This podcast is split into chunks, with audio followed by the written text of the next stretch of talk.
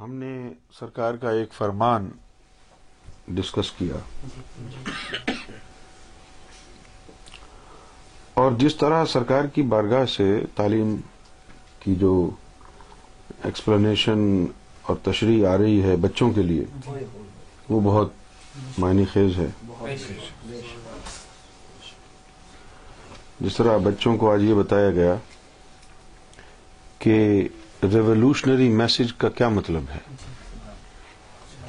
آپ لوگوں نے بھی پڑھا ہوگا یہ، لیکن بس ریولیوشن کا جو مطلب آپ کو پتا ہے superficially without going into the depth وہ آپ نے سمجھ لیا کہ بھئی یہ بڑا آلہ ہے۔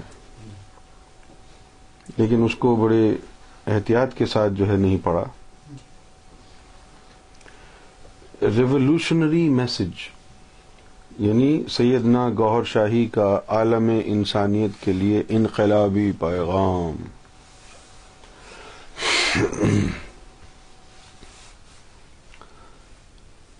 تو گفتگو یہ ہوئی کہ انقلاب کیا ہوتا ہے۔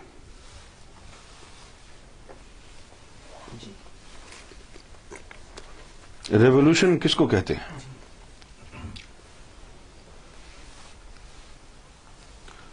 مجھے تو لگتا ہے آپ لوگوں کی بھی ٹریننگ کرنی پڑے گی۔ آپ پڑھے لکھے لوگ ہیں، لیکن آپ شعور سے واقف نہیں ہیں۔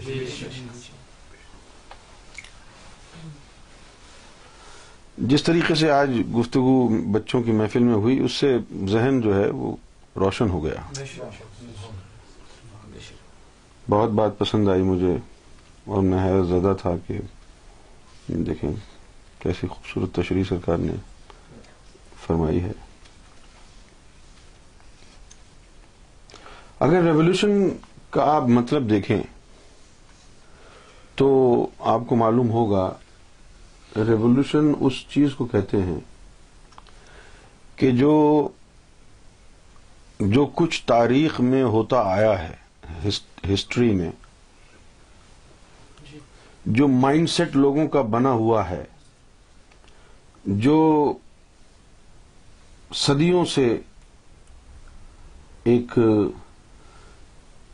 اخلاقیات کا مذہب کا اور دیگر اقدار کا جو ایک سائیکل چل رہا ہے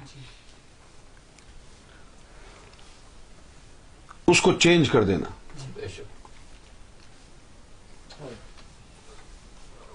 انقلاب کس تبدیلی کو کہیں گے؟ انقلاب اس تبدیلی کو کہیں گے کہ جو صدیوں سے دنیا میں رائج ہو، نافذ العمل ہو، لیکن پھر کوئی ہستی آئے اور تاریخ کے اوراق کو بدل دے۔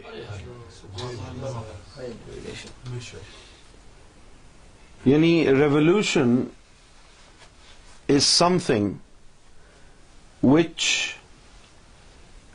change the entire human history and it is a change in the course of history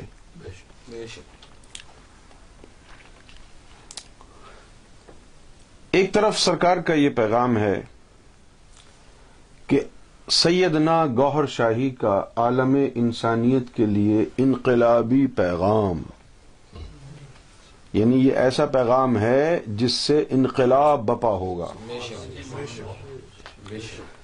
انقلاب کیا ہوتا ہے؟ کہ جو کچھ دنیا میں تاریخی طور پر ہوتا آیا ہے، اس کو بدل دینا۔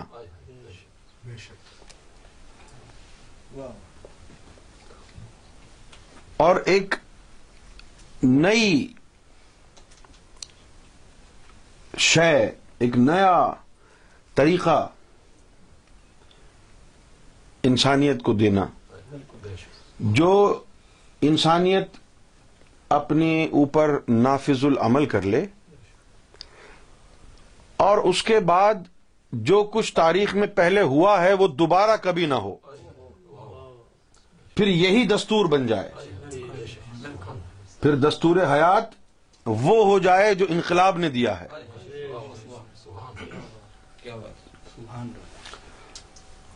بہت سے لوگ کہتے ہیں کہ امام خمینی جو ہے وہ انقلاب لے کے آئے۔ جی۔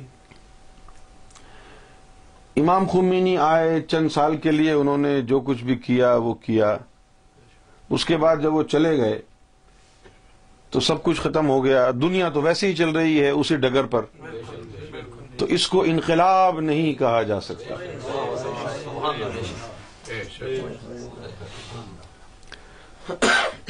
اگر آپ سے میں کہوں کیا عیسیٰ علیہ السلام انقلاب لائے؟ اگر عیسیٰ علیہ السلام انقلاب لاتے، تو ان سے پہلے جتنے پیغمبر آئے تھے، ان کی تعلیمات تھیں۔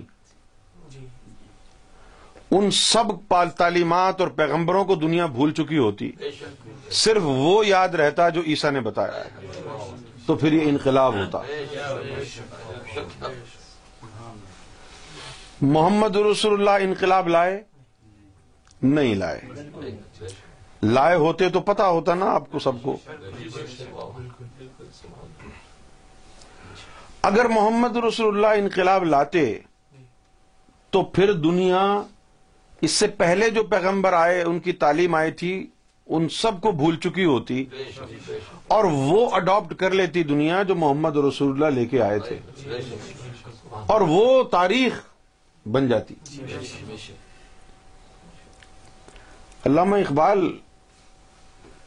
was able to sus out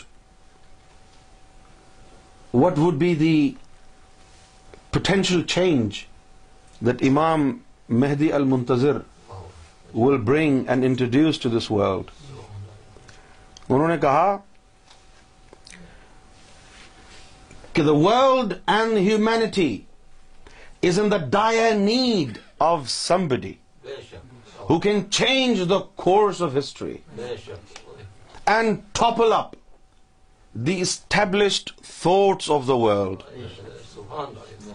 دنیا کو ہے اس مہدی برحق کی ضرورت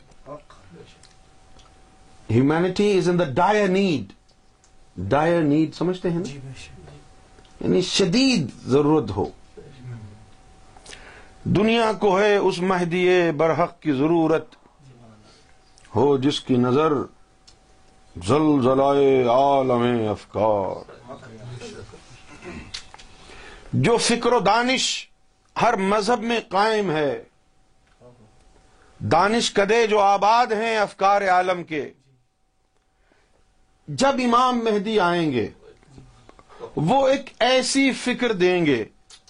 کہ باقی تمام مذاہب میں جو افکار قائم شدہ ہیں، ان سب میں زلزلہ بپا ہو جائے گا۔ تاریخ کے اوراق پلٹ جائیں گے اور انسانیت ایک نئی ڈگر پر چلنے لگے گی۔ کیا ہوتا آیا ہے افکار عالم میں؟ کیا ہوتا آیا ہے ہر دین میں؟ کیا بتایا ہے ہر نبی نے؟ اللہ ایک ہے، اس کی عبادت کرو۔ اللہ ایک ہے، اس کی عبادت کرو۔ گوہر شاہی نے جب تشریف آوری فرمائی اس کائنات میں، تو آپ نے فرمایا یہ عبادت و عبادت اگر اس سے محبت الہی حاصل نہیں ہوتی تو بیکار ہے۔ اب عبادت کو چھوڑو، اب محبت الہی کو پکڑو۔ اب دنیا اس ڈگر پر جا رہی ہے۔ اب عبادتوں سے عابدین بھی پریشان ہیں۔ مسجدوں میں، مندروں میں، گردواروں میں، چرچز میں، ہر جگہ ایک ہی چیز ہو رہی ہے، کوئی نئی چیز نہیں ہے۔ سب عبادت کر رہے ہیں۔ مسجد والے بھی عبادت کر رہے ہیں، کوئی اللہ اللہ کہہ کے عبادت کر رہا ہے۔ کوئی گاڈ گاڈ کہہ کے کوئی الوہم کہہ کے عبادت کر رہا ہے کوئی بھگوان کہہ کے عبادت کر رہا ہے۔ کوئی کسی اور رب کے نام سے اپنی زبان میں عبادت کر رہا ہے کر سب عبادت رہے ہیں۔ بالکل بالکل۔ اب انقلاب یہ ہوگا کہ عالم انسانیت عبادت کی ڈگر سے جو کہ بورڈ ہو چکی ہے۔ اب اس کو ترک کر دے اور محبت الہی کی طرف گامزن ہو جائے۔ یہ ہے to change the course of history ایسا نہیں ہوا۔ ایسا پہلے کبھی نہیں ہوا۔ یہ جو پیغام سرکار کا ہے، اس میں یہی سرکار سوچ دے رہے ہیں گوہر شاہی کا عالم انسانیت کے لیے انقلابی پیغام مسلم کہتا ہے۔ کہ میں سب سے بہتر ہوں۔ یہودی کہتا ہے کہ میں اس سے بھی بہتر ہوں۔ اور عیسائی کہتا ہے کہ میں ان دونوں سے بہتر ہوں۔ کیونکہ میں تو اللہ کے بیٹے کی امت سے ہوں۔ لیکن گوہر شاہی فرماتے ہیں کہ سب سے بہتر وہ ہے کہ جس کے دل میں رب کی محبت ہے خواہ وہ کسی بھی مذہب سے نہ ہو۔ یہاں اب کورس آف ہسٹری بدل گیا۔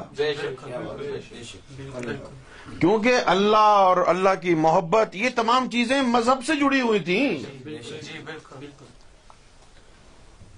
یہ تمام چیزیں مذہب سے جڑی ہوئی تھیں۔ مذہب سکھاتی تھی مسلمان کو اللہ کی محبت۔ مذہب سکھاتی تھی یہودی کو اللہ کی محبت۔ مذہب سکھاتا تھا عیسائی کو اللہ کی محبت۔ لیکن اب معاشرہ اس مقام پر آ کر کے کھڑا ہو گیا ہے کہ ان تمام مذاہب کے باوجود اللہ کی محبت کا حصول ناممکن ہو گیا ہے۔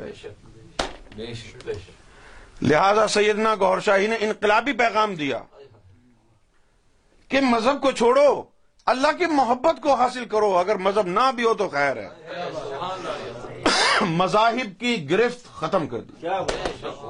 مذاہب کی شرط ختم کر دی مذاہب کی اہمیت ختم کر دی۔ کیونکہ مذاہب ختم جو ہو چکے جو مسلمان اس بات پر اعتراض کرتے ہیں اجی یہ کیا بات کہہ دی آپ نے؟ مذاہب کہاں ختم ہونے والے ہیں؟ تو وہ قرآن مجید پڑھ کے دیکھیں، وہاں لکھا ہے کہ ہر امت کی ایک میاد ہے۔ ہر امت کی ایک میاد ہے، اور جب وہ میاد پوری ہو جاتی ہے، تو پھر وہ امت بھی پوری ہو گئی۔ جب امت پوری ہو جاتی ہے، تو پھر پتہ کیسے چلے گا کہ یہ امت پوری ہو گئی، میاد ختم ہو گئی۔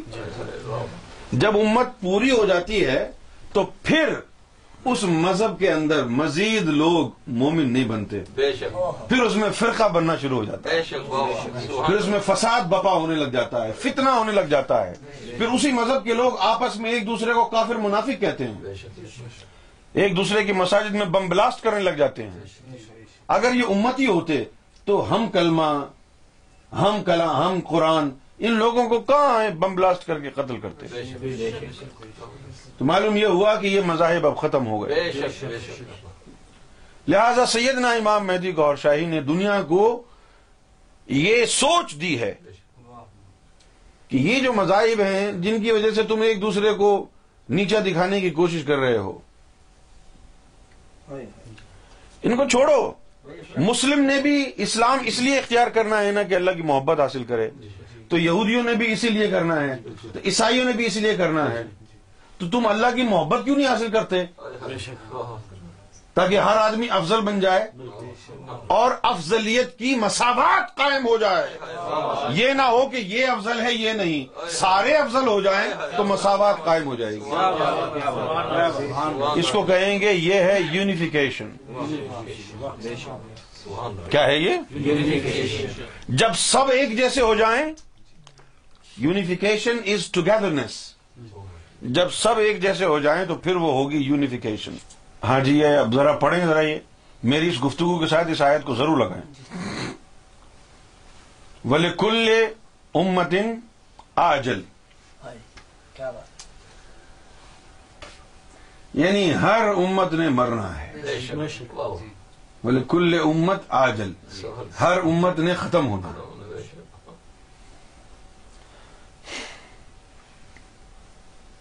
ہوئے ہوئے ہوئے۔ فضا جا آجل لا یس تاخرون سا ہوئے ہوئے۔ ہوئے ہوئے اور جب اس کے ختم ہونے کا وقت آ جائے تو ایک لمحے کی تاخیر نہیں ہوگی۔ کہ جی نبی گئے اے اللہ دو چار منٹ بڑھا دے۔ نہیں۔ فنش تو فنش۔ پتہ نہیں مسلمان یہ آئے تھے کیوں نہیں پڑھتے؟ تو مسلمانوں کا کانسیپٹ بڑا خراب ہے۔ یہ تو میں شاید میرا دماغ یا تو خراب ہو گیا ہے یا پھر کچھ زیادہ ہی روشن ہو گیا ہے۔ اب جب میں دیکھتا ہوں تو بڑے بڑے جو اکابرین ہمارے گزرے ہیں اسلام میں ان کی سوچ اور ان کی دانش پر شک ہوتا ہے۔ نہ جانے کیا کیا کہہ گئے بغیر سوچے اور سمجھے۔ نہ جانے کیا کیا لوگوں کو بتا گئے جن کا نہ حقیقت سے تعلق تھا نہ قرآن سے تعلق تھا۔ بے شک دیکھیں اللہ لافانی ہے۔ اللہ لافانی ہے۔ اور بس اللہ ہی لافانی ہے۔ جی بالکل۔ اگر آپ کہیں کہ بھئی قرآن لافانی ہے تو حدیثوں میں یہ نہ ہوتا کہ آخری وقت میں قرآن اٹھا لیا جائے گا۔ اب یہ جو اٹھا لیا جائے گا اسے کیا مراد ہے؟ اگر ہم یہ کہیں، دس دن، پندرہ دن تک اگر شکیل نہ آئے یہاں پہ ہم کہیں، یار، شکیل بھائی کو کیا بولا جی اللہ نے اٹھا لیا۔ تو کیا مطلب ہے اس کا؟ اس کا کریا کرم ہو گیا۔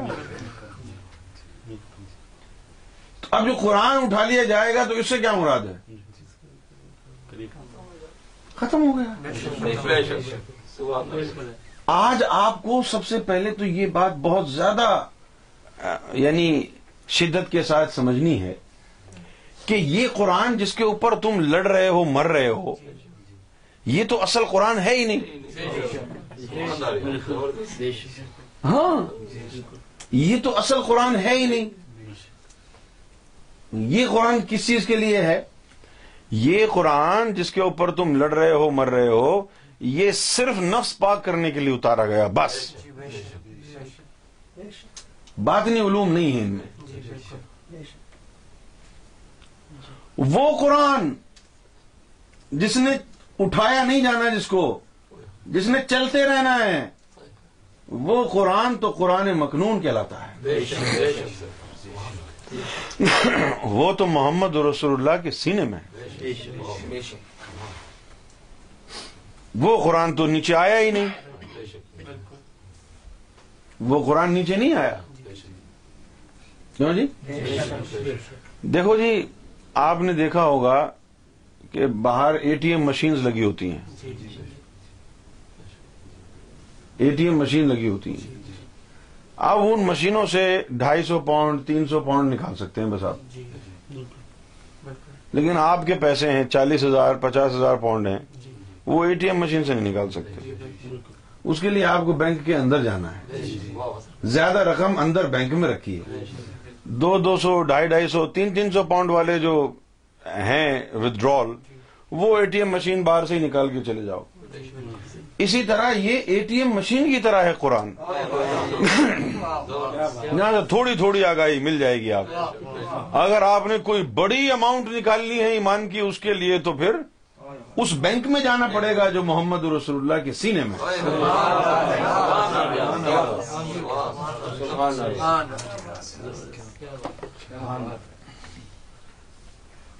سمجھ گئے؟ اب یہ جو قرآن ہے جو آپ کے ہاتھ میں ہے نام بدل لو وہی الہی تو قرآن ہے سارا۔ صحیح ہے نا؟ اسی طرح کا قرآن آدم پر بھی اترا تھا۔ اس میں بگاڑ پیدا ہو گیا امت ختم ہو گئی۔ اسی طرح کا قرآن جو ہے ملت ابراہیم پر بھی اترا تھا۔ اس میں بگاڑ پیدا ہو گیا ختم ہو گئی امت۔ اسی طرح کا قرآن جو ہے عیسیٰ علیہ السلام پر بھی اترا تھا۔ آج اس کے پچاس ہزار سے زائد ورژن ہیں۔ بگڑ گیا، وہ بھی ختم ہو گیا۔ اور اسی طرح کا قرآن آپ کے پاس ہے۔ جو بگڑ گیا، کوئی اس کو پڑھ کے شیعہ ہو گیا، کوئی اس کو پڑھ کے وہابی ہو گیا، کوئی اس کو پڑھ کے اہل حدیث ہو گیا، کوئی اس کو پڑھ کے سنی ہو گیا۔ پھر سنیوں میں بھی کسی نے پڑھا تو وہ سواد اعظم ہو گیا، کسی نے پڑھا تو وہ حقیقی سواد اعظم ہو گیا۔ کوئی کچھ ہو گیا کوئی کچھ ہو گیا کوئی کچھ ہو گیا۔ یہ ہے قرآن؟ یعنی کوئی انسان کا بچہ داڑھی رکھنا شریعت پر عمل کرنا یہ تو بڑوے بھی کر لیتے ہیں۔ کوئی انسان کا بچہ یہ بتائے کہ اگر وہ قرآن جس میں شک نہیں ہے یہی ہے۔ تو پھر اس سے اتنے فرقے کیسے بنے؟ یہیں سے پتہ چل جاتا ہے نا کہ یہ وہ قرآن نہیں ہے جو شک سے پاک ہے۔ وہ قرآن اور ہے جو شک سے پاک ہے۔ جب تک جس کام میں انسان کی سوچ، انسان کے نفس کو عمل دخل شامل ہے، وہ شک سے پاک نہیں ہو سکتا۔ اور یہ تو تم لوگوں کے ہاتھوں میں ہے نا۔ اس قرآن کو پڑھانے والے بھی مردود اس قرآن کو پڑھنے والے بھی مردود اب یہ مردود نہیں ہے تو کیا ہے کہ جو آپ دیکھیں ابھی یہاں انگلینڈ میں چند دن پہلے ایک مولوی کو جو قرآن شریف پڑھاتا ہے اس کو کورٹ نے سزا دی کہ وہ نے دس سال کی بچی کے ساتھ زیادتی کی کوشش کی۔ پاکستان میں بھی انڈیا میں بھی بنگلہ دیش میں بھی یہ جو مولوی ہیں جو قرآن مجید پڑھانے کا جو یعنی کام کر رہے ہیں وہ مسجدوں میں بیٹھ کے آپ کی اولادوں کے ساتھ کیا سلوک کر رہے ہیں؟ یعنی ان کی معصومیت کی عصمت دری کر رہے ہیں۔ ان کی عزت کی دھجیاں بھی کھیر رہے ہیں۔ اور آپ پھر بھی سمجھتے ہیں کہ یہ علماء وہ ہیں جو بنی اسرائیل کی نبیوں کی مانند ہیں۔ کیا بنی اسرائیل کے نبیوں نے لونڈے بازی کی تھی؟ بچیوں کے ساتھ دست اندازی کی تھی؟ تو یہ کیا کر رہے ہیں؟ ان کو آپ عالم کہیں گے؟ قرآن مجید کا چلیپا کر دیا ان خبیصوں نے؟ اور حدیثیں جو آگے لوگوں کو بتائی ہیں، ان کا معنی کچھ اور ہے، مفہوم کچھ اور ہے اور بتایا کچھ اور جا رہا ہے۔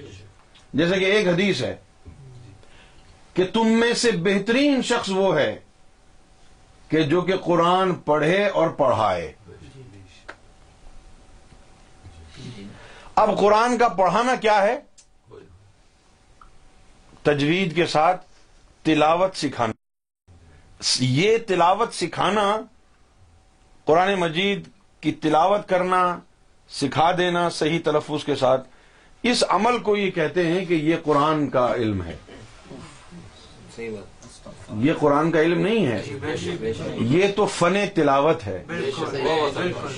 یہ تعلیم قرآن نہیں ہے۔ تعلیم قرآن نہیں ہے۔ بھئی اگر یہی تعلیم قرآن ہوتی تو پھر جنید بغدادی رحمت اللہ علیہ نے فرمایا کہ قرآن کے سات بطن ہیں۔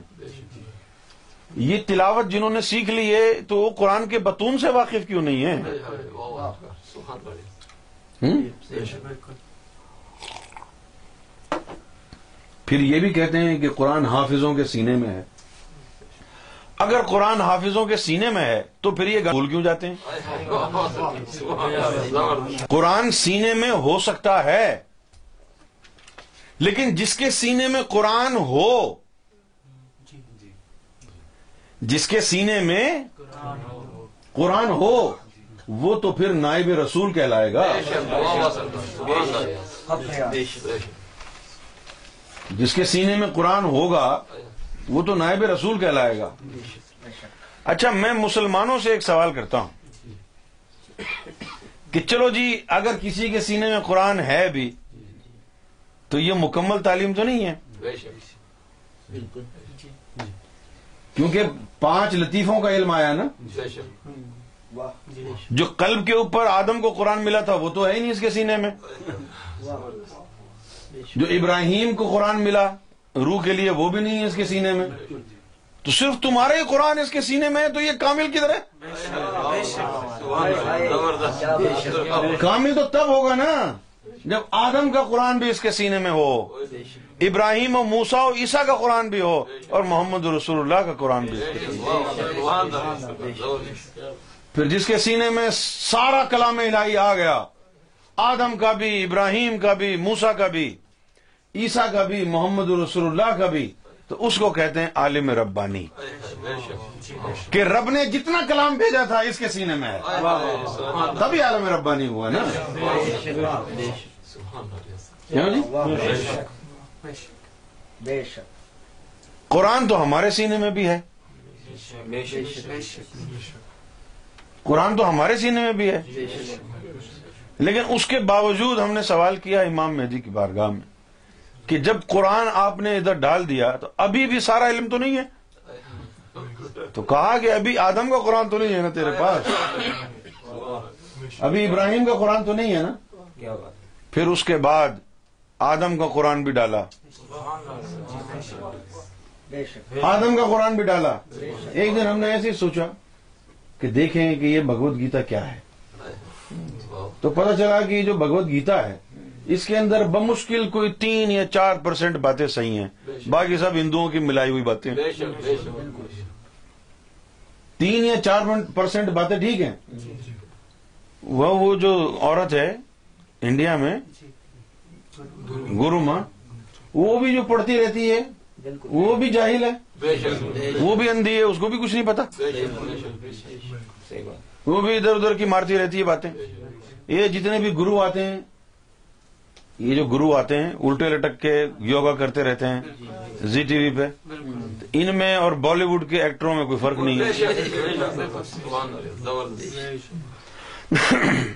دنیا کو بیوقوف بنایا ہوا ہے جو آدم علیہ السلام کی اصل تعلیم ہے۔ وہ ہمارے پاس ہے۔ بے شک۔ سبحان اللہ۔ زبردست بے شک جو آدم علیہ السلام کی اصل تعلیم ہے۔ بالکل حق۔ سبحان اللہ۔ سبحان اللہ۔ بالکل۔ بات سمجھ میں آ گئی؟ جی بالکل۔ کیا بات۔ اب جو آدم کی اولاد ہوئی کیونکہ آدم کے جسم سے نکال کے عورت کو بنایا تھا تو جو آدم کی اولاد ہوئی تو وہ فطری طور پر بیوی سے بڑا پیار کرتے تھے۔ کیونکہ اس کے اثرات تھے نا۔ آدم کے ہی جو جو مٹی بچی تھی جب آدم کا جسم بنایا تو اللہ نے کیا کیا؟ کہ آدم کا جو جسم بنایا گیا تو جس مٹی میں چکر مکر تھے وہ آدم کے جسم سے نکال لی اور اس چکر مکر والی مٹی سے عورت کو بنایا۔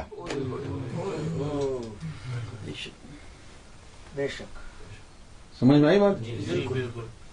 یعنی کہ جس مٹی میں چکر مکر تھے نا وہ آدم کے جسم سے تو نکال لی پھر اس سے عورت کو بنایا۔ اور پھر یہ روایت پڑ گئی باطنی طور پر بھی۔ کہ جب بھی کوئی ذاکر قلبی بنے گا، تو جب تک وہ ذاکر قلبی ہے، بیوی سے محبت کرے گا۔ ذاکر قلبی کے لیے ممکن ہی نہیں ہے کہ وہ ذاکر قلبی ہو اور بیوی سے پیار نہ کرتا ہو کیونکہ یہ خلاف طبیعت ہے بات۔ یہ تو خلاف نبوت بات ہے۔ آدم علیہ السلام ذکر قلب کی تعلیم لائے۔ ان کو اپنی بیوی سے پیار تھا۔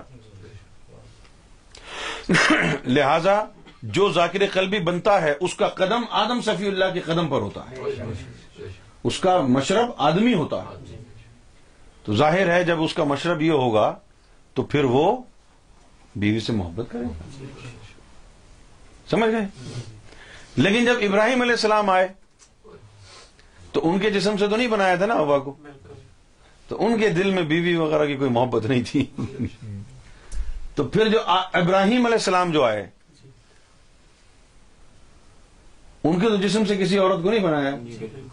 تو ان کی جو تعلیم، جب روح کی تعلیم میں داخل ہوگا آدمی تو وہ بیوی کی محبت نکل جائے گی۔ ہم نے دیکھا کہ جب لوگ ذاکر قلبی بنے، ذاکر قلبی بننے سے پہلے بیوی سے محبت ہی نہیں کرتے تھے۔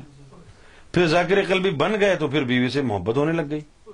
لوگوں کو ہم کو نہیں۔ لوگوں کو۔ پھر جیسے ہی وہ دوسرے لطیفے میں داخل ہوئے تو وہ بیوی کی محبت چلی۔ گئی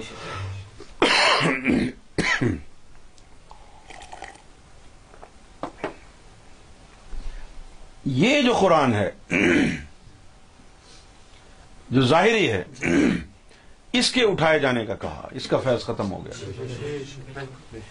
وہ جو قرآن سینے میں ہے، وہ تو نیچے آیا نہیں، اس کو کیسے اٹھائیں گے؟ وہ تو آئے نہیں نا نیچے۔ جو چیز نیچے آئے نہیں تو اس کو اٹھائیں گے کیسے؟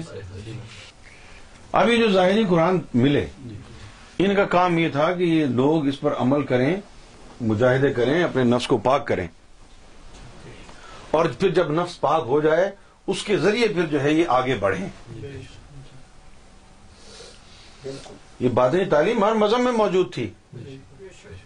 لیکن شرط یہ تھی کہ پہلے وہ جو ظاہری تعلیم دی گئی ہے اس سے گزرنا ہے۔ اس کو گزرے بغیر آگے جا نہیں سکتے۔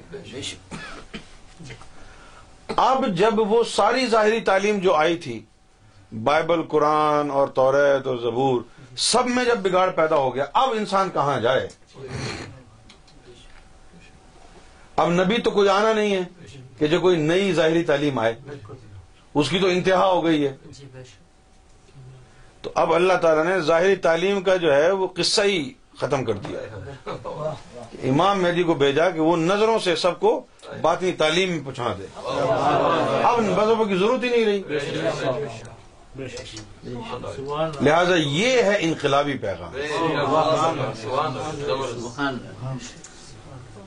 تو سمجھ میں آیا؟ انقلاب کیا ہوا ہے کہ جو ظاہری تعلیم کی جو ضرورت تھی، اہمیت تھی چونکہ اب وہ ظاہری تعلیم فتنے کا شکار ہو گئی، اب اس کے اوپر سفر نہیں کیا جا سکتا، منزل تک نہیں پہنچا جا سکتا۔ لہذا اب اللہ نے ایک نیا سسٹم انٹروڈیوس کیا۔ جو کام مذاہب سے ہوتے تھے، اب وہ امام مہدی نظروں سے طے کراتے نظروں سے۔ پہلے حرام حلال کا خیال، مذہب پر، شریعت پر عمل، سخت عمل۔ اس کے بعد کہیں جا کے پھر اندر کوئی روشنی محسوس ہوتی پھر ذاکر قلبی کے لیے چنا جاتا۔ اور یہ بھی نہیں تھا کہ جس نے شریعت پر مکمل عمل کر لیا ہے اس کو ذکر قلب ملنا ہی ملنا ہے۔ ایک لاکھ آدمیوں نے اگر شریعت پر عمل کیا ہے اور تیار ہو گئے ہیں ان ایک لاکھ میں سے ایک آدمی کو ذکر قلب کے لیے چنا جاتا تھا۔ شریعت والے ایک لاکھ جنہوں نے شریعت کے ذریعے کچھ روشنی حاصل کر لی تھی ان کو ان ایک لاکھ کو۔ بالکل۔ اب تو شریعت کو ہی بگاڑ دیا۔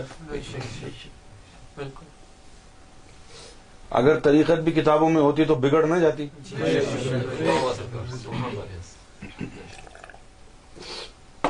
طریقت بھی بگڑ جاتی۔ تو انقلابی پیغام یہ ہے کہ پہلے دنیا عبادتوں میں مصروف ہوئی۔ تو کچھ نہ کچھ مل ہی جاتا تھا۔ اب عبادتوں سے کچھ ہو نہیں رہا۔